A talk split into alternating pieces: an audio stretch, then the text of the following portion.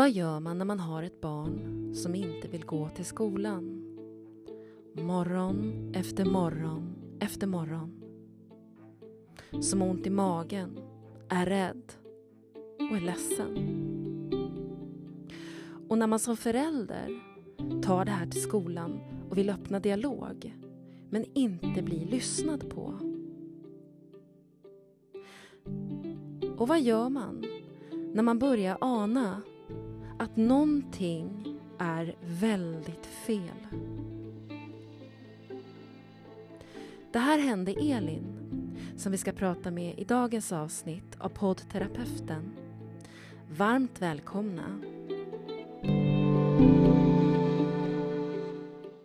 Hej Elin och välkommen till poddterapeuten. Ja, men hejsan, tack så mycket. Vad är det du och jag ska prata om idag? Eh, ja, det är väl så att jag är ju ensamstående med en dotter som är 12 år och eh, hon har ju sedan länge egentligen inte mått bra av att gå i skolan. Mm. Och eh, det där är ju svårt att veta vad det beror på. Alltså man försöker ju titta från flera håll och man provar olika varianter på saker för att få det bättre och, och sådär. Och, och, och, för oss så var det väl så att det var, det var så mycket på en gång så det var svårt att, att, att se om det här är liksom i skolan i stort eller är det liksom i klassen eller är det hos henne eller är det någonting annat? Det var liksom det var flera saker samtidigt. Just det. Och mm. när hon hade problem i skolan som du beskriver, vad, vad handlade det om? Det, hon har ju aldrig haft problem med inlärningen eller liksom klara, klara målen så, utan det är just det här andra som är lite mer diffust. Och det här diffusa, hur mm. upptäckte du det? Det upptäckte väl jag på så sätt att hon ganska tydligt visade att hon inte ville gå dit. Mm. Och eh, det var ju mycket det här ont i magen och ont i huvudet och mycket konflikter på morgonen och, mm. sånt. Mm. Och det måste ju liksom stå för något. Det är ju ingenting som man håller på med för att man tycker att det är roligt eller för att man vill det, utan det är ju någonting som blir på grund av någonting annat. Liksom. Mm. Så hon, hon ville inte gå till skolan, hon hade ont i magen. Eh, hon var ledsen, hör jag dig säga mellan raderna. Först tog jag väl kontakt med någon, någon annan förälder, hålla lite med henne om hon hade märkt någonting om någon konflikt eller så, men det mm. hade hon ju inte.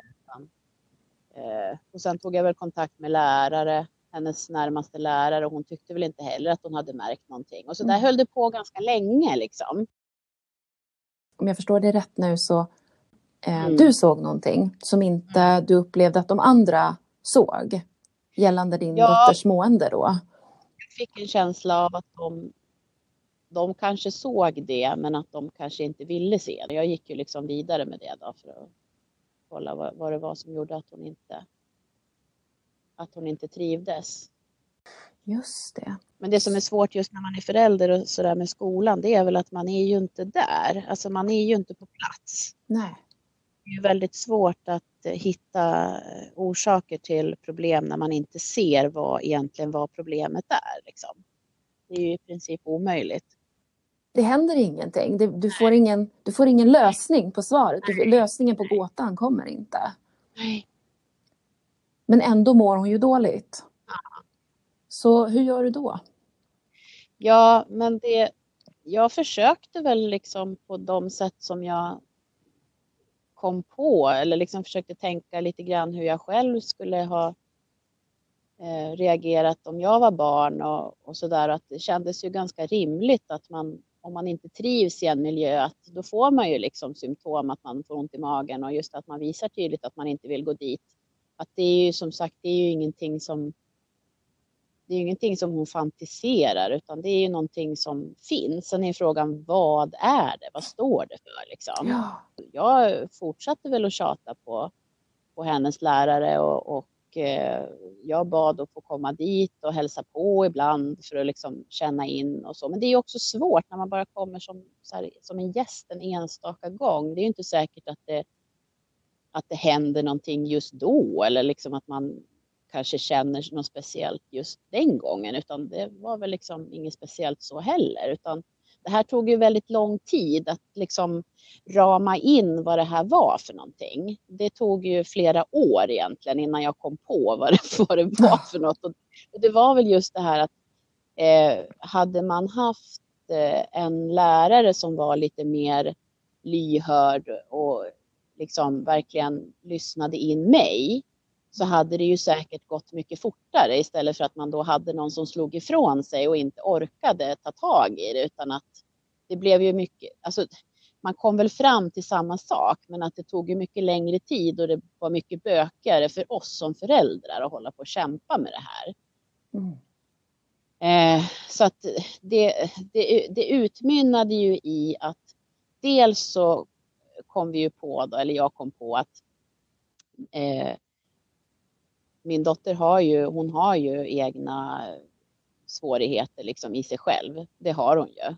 Eh, men det var ju också, det försvårades ju av ett väldigt dåligt samarbete med den skolan. Eh, plus att den här klassen som hon gick i inte heller var någon, någon sund grupp utan det var väldigt mycket olika ja, grupperingar och det förekom väl både mobbing och utfrysning och allt möjligt.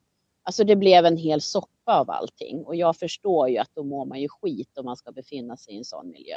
Det är ju bara att gå till sig själv om man skulle vara eh, på en arbetsplats som var på det sättet. Liksom. Det, mm. det går ju ganska lätt att översätta det till en vuxen miljö. Då skulle oh, man ju ja. bli utbränd efter en vecka. Liksom.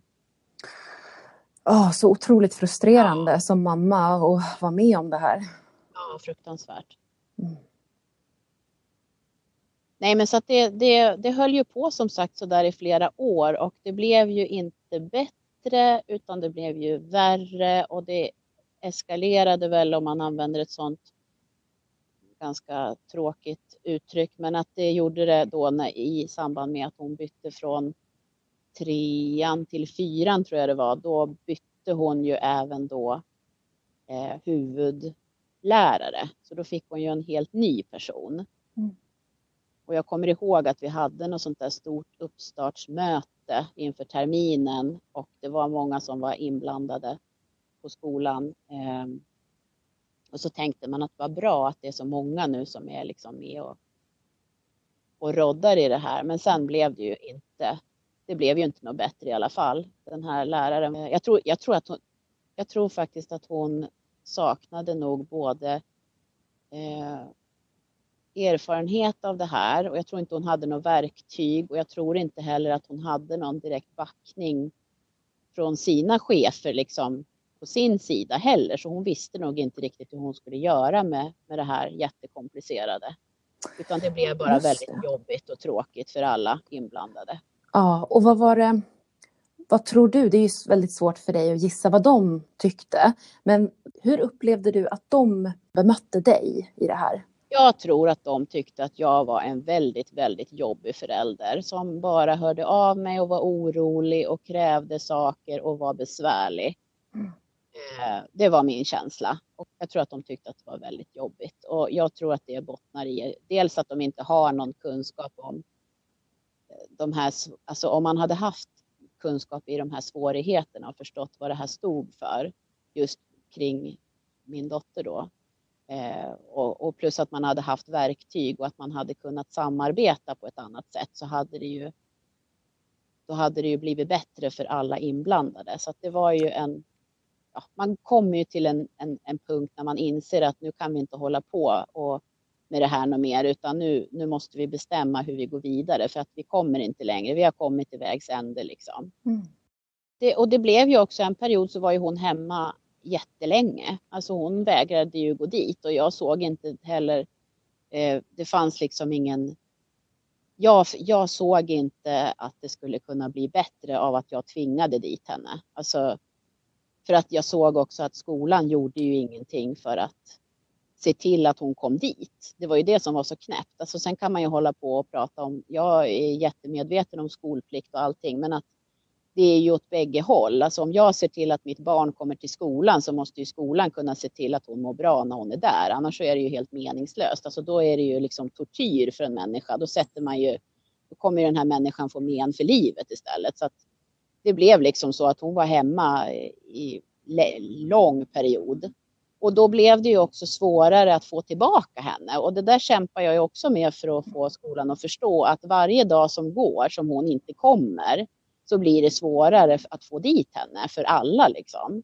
Berätta om den där dagen, den där morgonen när du kände att nej, nu, nu får hon stanna hemma. Det var väl någonting som jag kände så starkt att vad är liksom, vad är det viktigaste?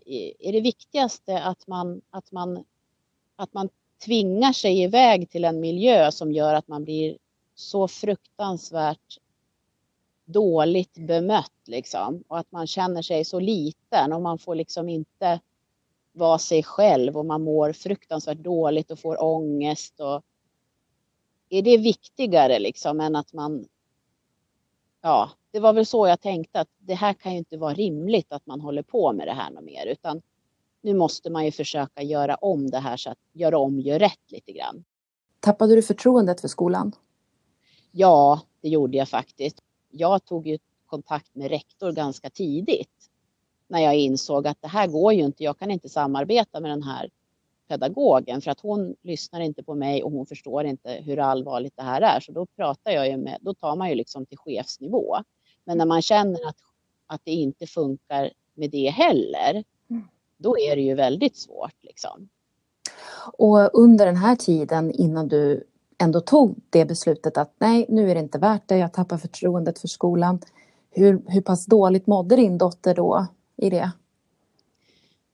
Ja, hon mådde ju väldigt dåligt. Eh, men hon mådde ju bättre när hon slapp gå dit såklart. Så var det ju. Och just jag tror också att eh, jag tror att det viktigaste av allt i det här, det var nog att jag lyssnade på henne. Att hon Eh, att hon visar att hon inte vill gå dit och att hon visar att hon mår dåligt av att gå dit och att jag lyssnar på det och säger att det här ska vi lösa.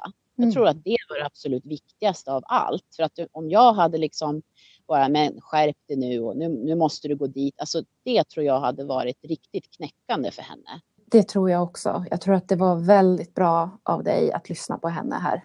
Mm. Och ta det beslutet som du gjorde. Precis. Så vad hände sen? Ja, hon fick ju vara hemma och, och det, det fanns ju inte så mycket att välja på liksom. Det, jag försökte ju på alla sätt att kommunicera med skolan och se till att, hon, att de skulle bana väg för att hon skulle komma tillbaka. Och, men om, om de inte har något förslag på hur man kan, kan göra, alltså jag kan ju bara se över min egen situation och hur vi har det hemma och se till att barnet äter och sover och, och mår bra. Det är ju mm. liksom min roll. Sen det som sker på skoltid, det har ju inte jag någon makt över. Liksom. Hur skötte du din situation då med jobbet? Ja, men då fick ju jag fick ju vabba en del mm. och eh, sen fick man ju försöka lösa det på olika sätt då med att man kanske jobbade hemifrån vissa dagar, man kunde jobba halv, halva dagar, man fick lösa med personer som kunde vara barnvakt och, och sådär. Det är ju ett himla roddande då. Ja, Särskilt kan när, tänka mig. när hon inte är så stor liksom. Det är ju lugnare sen när de är större, när de kan klara sig själva hemma. Ja men visst. Så då bestämde vi ju att nu får vi byta skola. Det, men det var ju också när man kommer till ett beslut att man bestämmer sig bara att nu byter vi, så var ju det en väldig lättnad för alla också. Mm. Eh, att då har man ju då har man ju bestämt sig för att nu, nu går inte det här något längre, nu, nu gör vi så här istället. Så det var ju också en, en väldigt skön känsla, när vi, för det var ju också någonting som jag höll på att kämpa med jättelänge, för det var inte så lätt att, att byta skola, för det fanns ingen plats någon annanstans, utan då fick man vänta liksom till nästa termin. Så. Men jag kommer ihåg då när vi fick plats på den skolan som vi ville, när jag hade kämpat med det, så kändes ju det väldigt, väldigt skönt. Åh, oh, vad bra. Och vad tyckte din dotter om det då? var ju också överlycklig och Mm. just det att hon slapp gå tillbaka till, till den här hemska miljön och mer. Jag sa du behöver aldrig gå dit något mer. Liksom. Mm. Det tyckte hon ju kändes jätteskönt. Och då, i den nya skolan, så, um, så började hon gå igen. Ja, precis. Mm. Och det var ju också så här att jag hade ju i bakhuvudet hela tiden att eh, hur ska det här bli liksom? Ska Ja. det här, blir det bra det här nu liksom? Ja, såklart. Löser vi alla problem nu genom att göra så här? Eller, alltså, det är ju en sak att man inte trivs att gå till skolan, men, men sen kan det ju vara att man inte trivs att gå till en speciell skola. Men är det så att man inte trivs i skolan, då är det ju svårt. Det är inte säkert att det blir bättre för att man byter skola liksom. Nej, såklart. Men du var tvungen att prova? Ja, ja, det fanns Mm. ju inget annat alternativ. Nej. Det, det var det enda som vi, som vi kunde göra. Mm. Eh, och det som, det som hände då, det var väl att eh, hon hade ju sådana otroliga förväntningar eh, på att det skulle bli bra i den nya skolan. Och vi gjorde ju så gott vi kunde med det och planera och prata med fröken och mm, med klassen och allting sånt där. Men sen blev det ju inte riktigt så som vi hade hoppats då, utan hon fortsatte ju att må ganska dåligt i, i den skolan också. Mm. Och då, men då blir det ju, man kan ju inte liksom deppa ihop för det så heller, utan då var det ju mer att då hade man ju rätt mycket kött på benen sedan tidigare. Då kunde man ju använda det så att man inte fick börja om från början och jobba, utan då fick man ju mera utgå ifrån det man visste och sen bygga på det istället. Så att um, hennes symptom kvarstod. Hon hade fortfarande ont i magen, hon var väldigt ledsen på morgnarna och så. Precis. Just det. Och då försökte du ringa in, ja men okej, men nu har vi uteslutit det här och vi har uteslutit det här. Så vad kom du fram till då? Ja, alltså det vi kom fram till, det var väl just det här att man måste ju försöka då att anpassa utifrån hennes behov. Och eh, då fick man ju prova sig fram och se vad var det för någonting som hon tyckte funkade bra, vad tyckte hon inte om och, och vad, var, vad var svårast och, och sådär. Vad var det hon tyckte var svårast? Vad var hennes utmaningar beskrev hon? Alltså hon tyckte väl egentligen att det var svårast med det här, det sociala. Mm. Eh, och att umgås i, i stor klass och det här med raster och lunch och nu ska vi ha rast. Men vad är rast egentligen? Varför har man rast? Vad är syftet med det? När börjar det? Och, och vad gör man och varför? Och när slu- alltså sådana saker. Och det är ju kanske ingenting som man tänker på. I vanliga fall så kanske man bara tänker, gud jag längtar tills det blir rast, vad skönt för då kan jag springa runt och liksom leka med mina kompisar och så. Men så var det inte här, utan här var rasten någonting väldigt, väldigt jobbigt. Kan det ha varit så att hon fortfarande var rädd för rasten i sig om det hade förekommit mobbing och så att det har satt kvar? Ja, jag tror att det, det, var, det, det låg nog mycket i det, att hon var så sårad liksom. Mm. Jag måste bara dricka lite vatten. Ja, gör det. hon pratar ju fortfarande om de här eh, att hon kände sig utfryst, utfryst och så. Mm. Så det är klart att det, det fanns ju liksom kvar i henne då Mm. också. Ja, för jag tror det blir så när vi är barn så är vi så mottagliga. Ehm, Det är ju det är där vi formas. Så det där kan ju verkligen bli bestående intryck om man gör det till sin, till sin verklighet. Oavsett sen om du ja, flyttar någon annanstans så kan, ju där, kan rädslan finnas kvar igen. Jo, det var ju mycket så. Eh, och det, det är ju sorgligt Mm. att det ska sätta sådana spår. Liksom. Ja, det är jättesorgligt. Och där får man ju också försöka hjälpa henne att Alltså vi har ju försökt att bearbeta det där och prata mycket om det och så, men att man liksom kan släppa det också. Mm. Och, och försöka se framåt och gå vidare för att det är ju Det hjälper ju ingen att man håller på och tänker på det så mycket heller liksom. Det går ju till en, en ja, man håller väl på och ältar ett tag men sen Sen är det väl bara att inse att man måste gå vidare. Ja, och det där är så svårt också med barn för att vi kan ju inte veta när de är redo att gå vidare. Nej, kan man inte. Det där kan ju bara de veta. Så där får man ju hoppas på att hon ändå har så pass mycket eh, bra erfarenheter idag. Att de bra erfarenheterna kan till slut trumfa de dåliga. Absolut. Så vad hände sen? Ja, alltså det som, det som jag hela tiden har haft i bakhuvudet det är väl just att det, det här kan ju vara någonting som ligger hos henne. Och då måste man ju titta på vad, vad står det här för liksom. Mm. Eh, och det var ju också någonting som, det går ju inte på en dag utan det tar ju ganska lång tid innan man, Mm. innan man kommer på det liksom. Så vad gjorde du då? Ja, eh, jag hade väl egentligen hela tiden haft i bakhuvudet att det kunde vara någonting som man behövde utreda eller så. Vänta, jag har svårt med rösten idag. Här behövde vi tyvärr avbryta en stund för Elin fick en rejäl hostattack. Så att rösten kan hålla nu då, för att jag känner Mm. att den är liksom inte riktigt som den brukar. Men jag tror att det kan ha att göra med pollen och Säkert. snorigt liksom. Ja, men det tror jag också. Ja. Ibland kan det vara så där också att om man pratar om saker som är faktiskt väldigt påfrestande för en. Jo, ja. Det sätter sig på, på kroppen på vissa sätt. Ja. Och nu berättar du om, om det här och då satte det sig på rösten. Så jag är Ja. inte jätteförvånad heller. Jag kan ju försöka en liten stund och se vad som händer. Men Mm, jag känner att den inte är riktigt mm, jag hör det.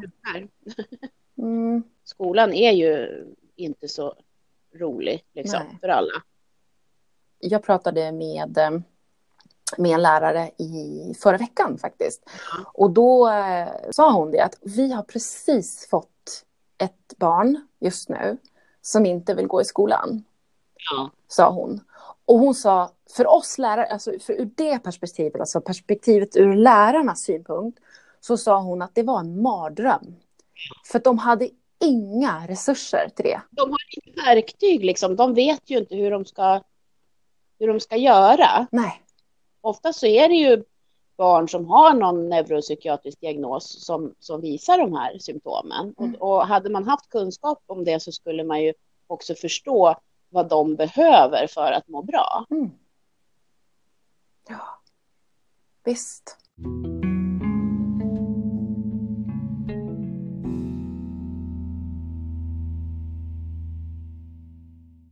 Vad hände sen, Elin? På, på tidigare skolan så hade man gjort en, en så kallad basutredning Mm. och det, är ju, det gör man ju då när man misstänker att det finns eh, någon typ av ja, diagnos, ofta koncentrationssvårigheter eller vad det kan vara.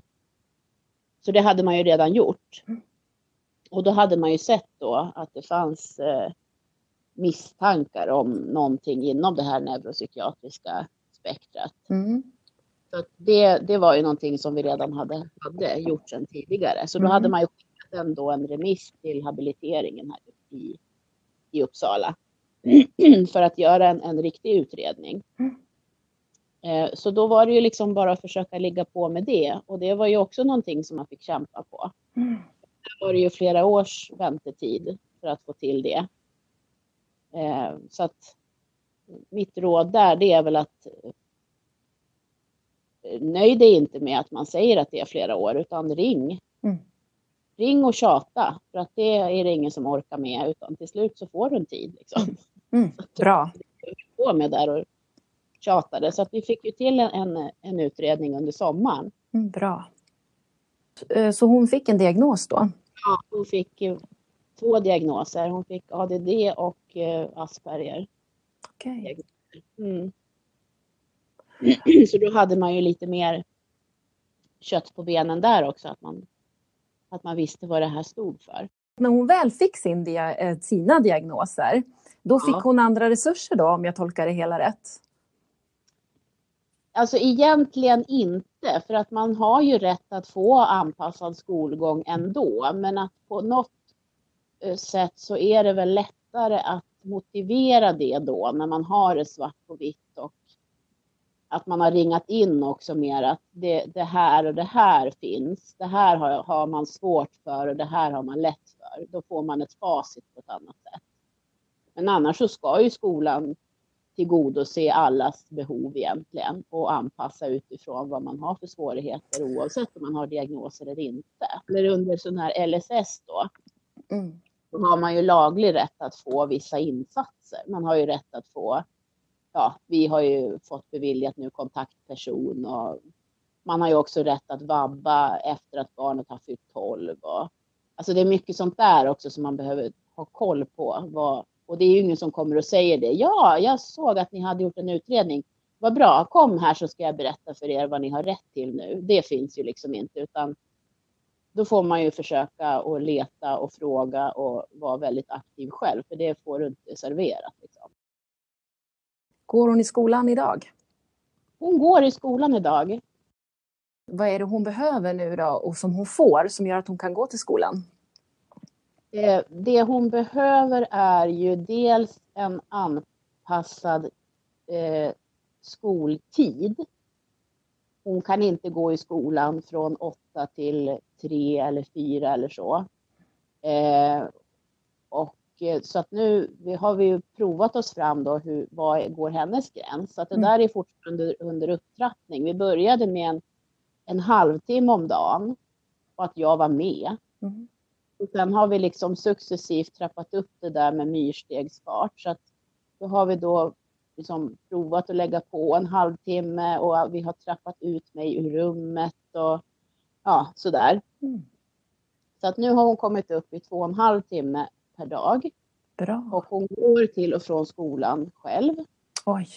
Och hon går till och med och äter i, i matsalen. Åh, vad bra. Hon går i en liten, en liten grupp de har ju möjlighet till det där och det tror inte jag att de har på så många andra skolor. Men de har ett litet team med specialpedagoger. Mm. Och sen är det tre, fyra barn bara. Så det är en liten grupp och det är några få specialpedagoger som hon känner väl, som känner, som känner henne.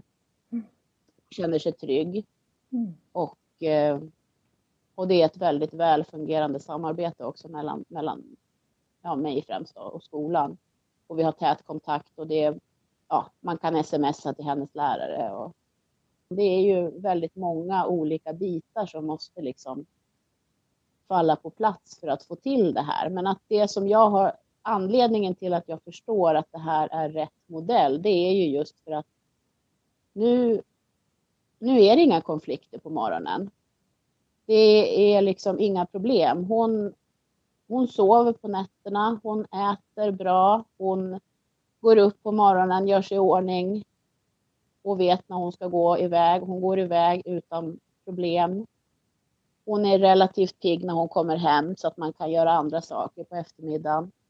Och det tycker jag, det är ju liksom ett kvitto på att det här är rätt metod för, för oss i alla fall. Men jag tror ju faktiskt att det här skulle funka för många andra som har liknande svårigheter också. Jag tycker att det är, det är tråkigt att det inte att inte det här är någonting som tillämpas på liksom över hela eh, skolan. Det känns så otroligt,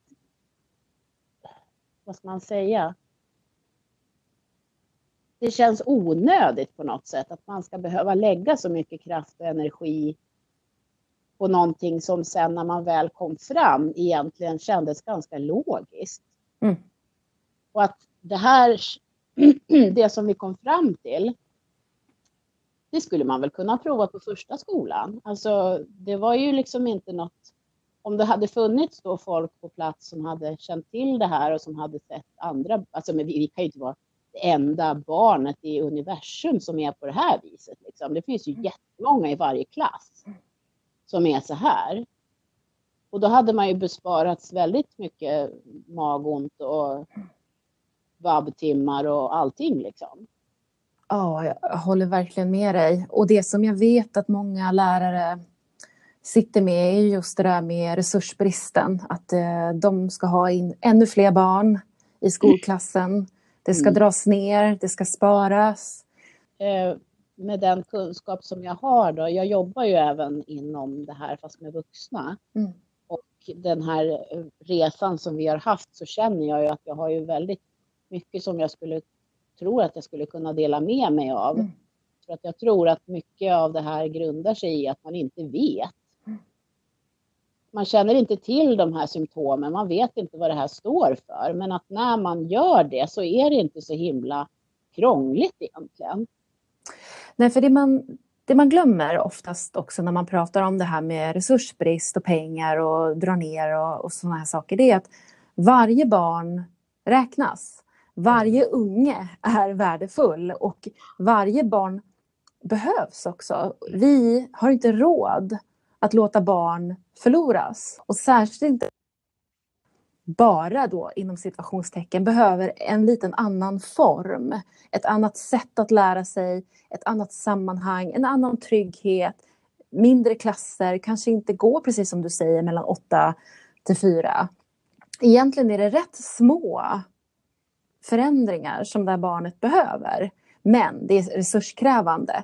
Men igen, vi har inte råd att släppa barnen. Vi har inte råd att låta dem förloras. Nej, och jag tror ju att det kostar väl säkert mycket mer. Dels att föräldrar ska stanna hemma från sina jobb då för att mm. barnen inte går i skolan och sen också att, att barn inte får sin skolgång och kanske hamnar helt utanför samhället liksom, eller systemet om man ska uttrycka det längre fram för att de inte hamnade rätt från början. Och vinna på att tänka rätt från början istället för att sen försöka lappa ihop det. För det tror jag är svårt. Du, du har en jättebra poäng. Det är mycket lättare att eh, skapa hela barn än att ja. laga trasiga vuxna. Och det känns ju också väldigt sorgligt. Mm. Att man inte fick hjälp när man behövde utan att då kommer man sen som vuxen och det är inte lika lätt att, att lappa ihop det. Nej. Det är ju inte det. Mm. Ja, ska vi börja avsluta? Ja, jag tror inte att min röst håller liksom riktigt längre. jag vet inte om den håller överhuvudtaget. Men då avslutar jag med några ord bara. Gör det. Um, tack så jättemycket för att du har delat med dig av din berättelse om din dotter och din kamp för att få henne till skolan men också framför allt för att hon ska kunna få må bättre och få samma rättigheter som alla andra har. Rättigheten att lära sig och få vara en del av, av livet och samhället. Det är så viktigt. Så tack så jättemycket. Ja, tack så mycket för att jag fick vara med och, och dela med mig. Det känns eh, väldigt meningsfullt för mig också att få berätta för andra. Och eh, visst var det så att du hade en, eh, en blogg va? Ja, det har jag. Eh, det är lite krånglig adress så den kanske kan man skriva in det någonstans? Eller ja, så? absolut. Det kan jag skriva i, ja. i shownoten. Absolut, jo men det har jag. Jag har en blogg och jag är också aktiv på Instagram och det är ju mycket, mycket vår vardag som jag delar med mig av. Mm. Både stort och smått liksom, hur vi har det. Men det är perfekt. Så vill man veta mer om dig och din berättelse så, så lägger jag ut eh, informationen om, om dig. Absolut.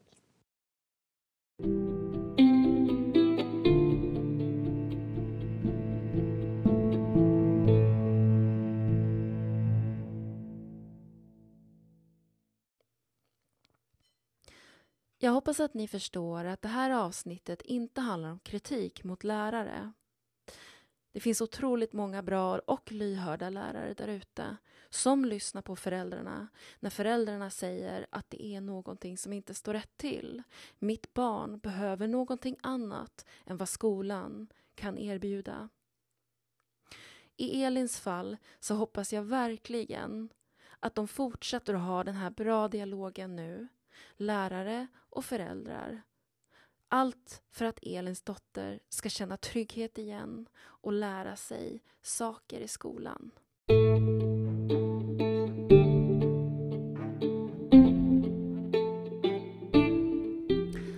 Och det där var allt för dagens avsnitt av poddterapeuten. Ett varmt stort tack till Elin som vill dela med sig. Vill du vara med i nästa avsnitt av poddterapeuten så hör av dig till mig på poddterapeuten gmail.com med två d. Vi hörs snart igen hoppas jag.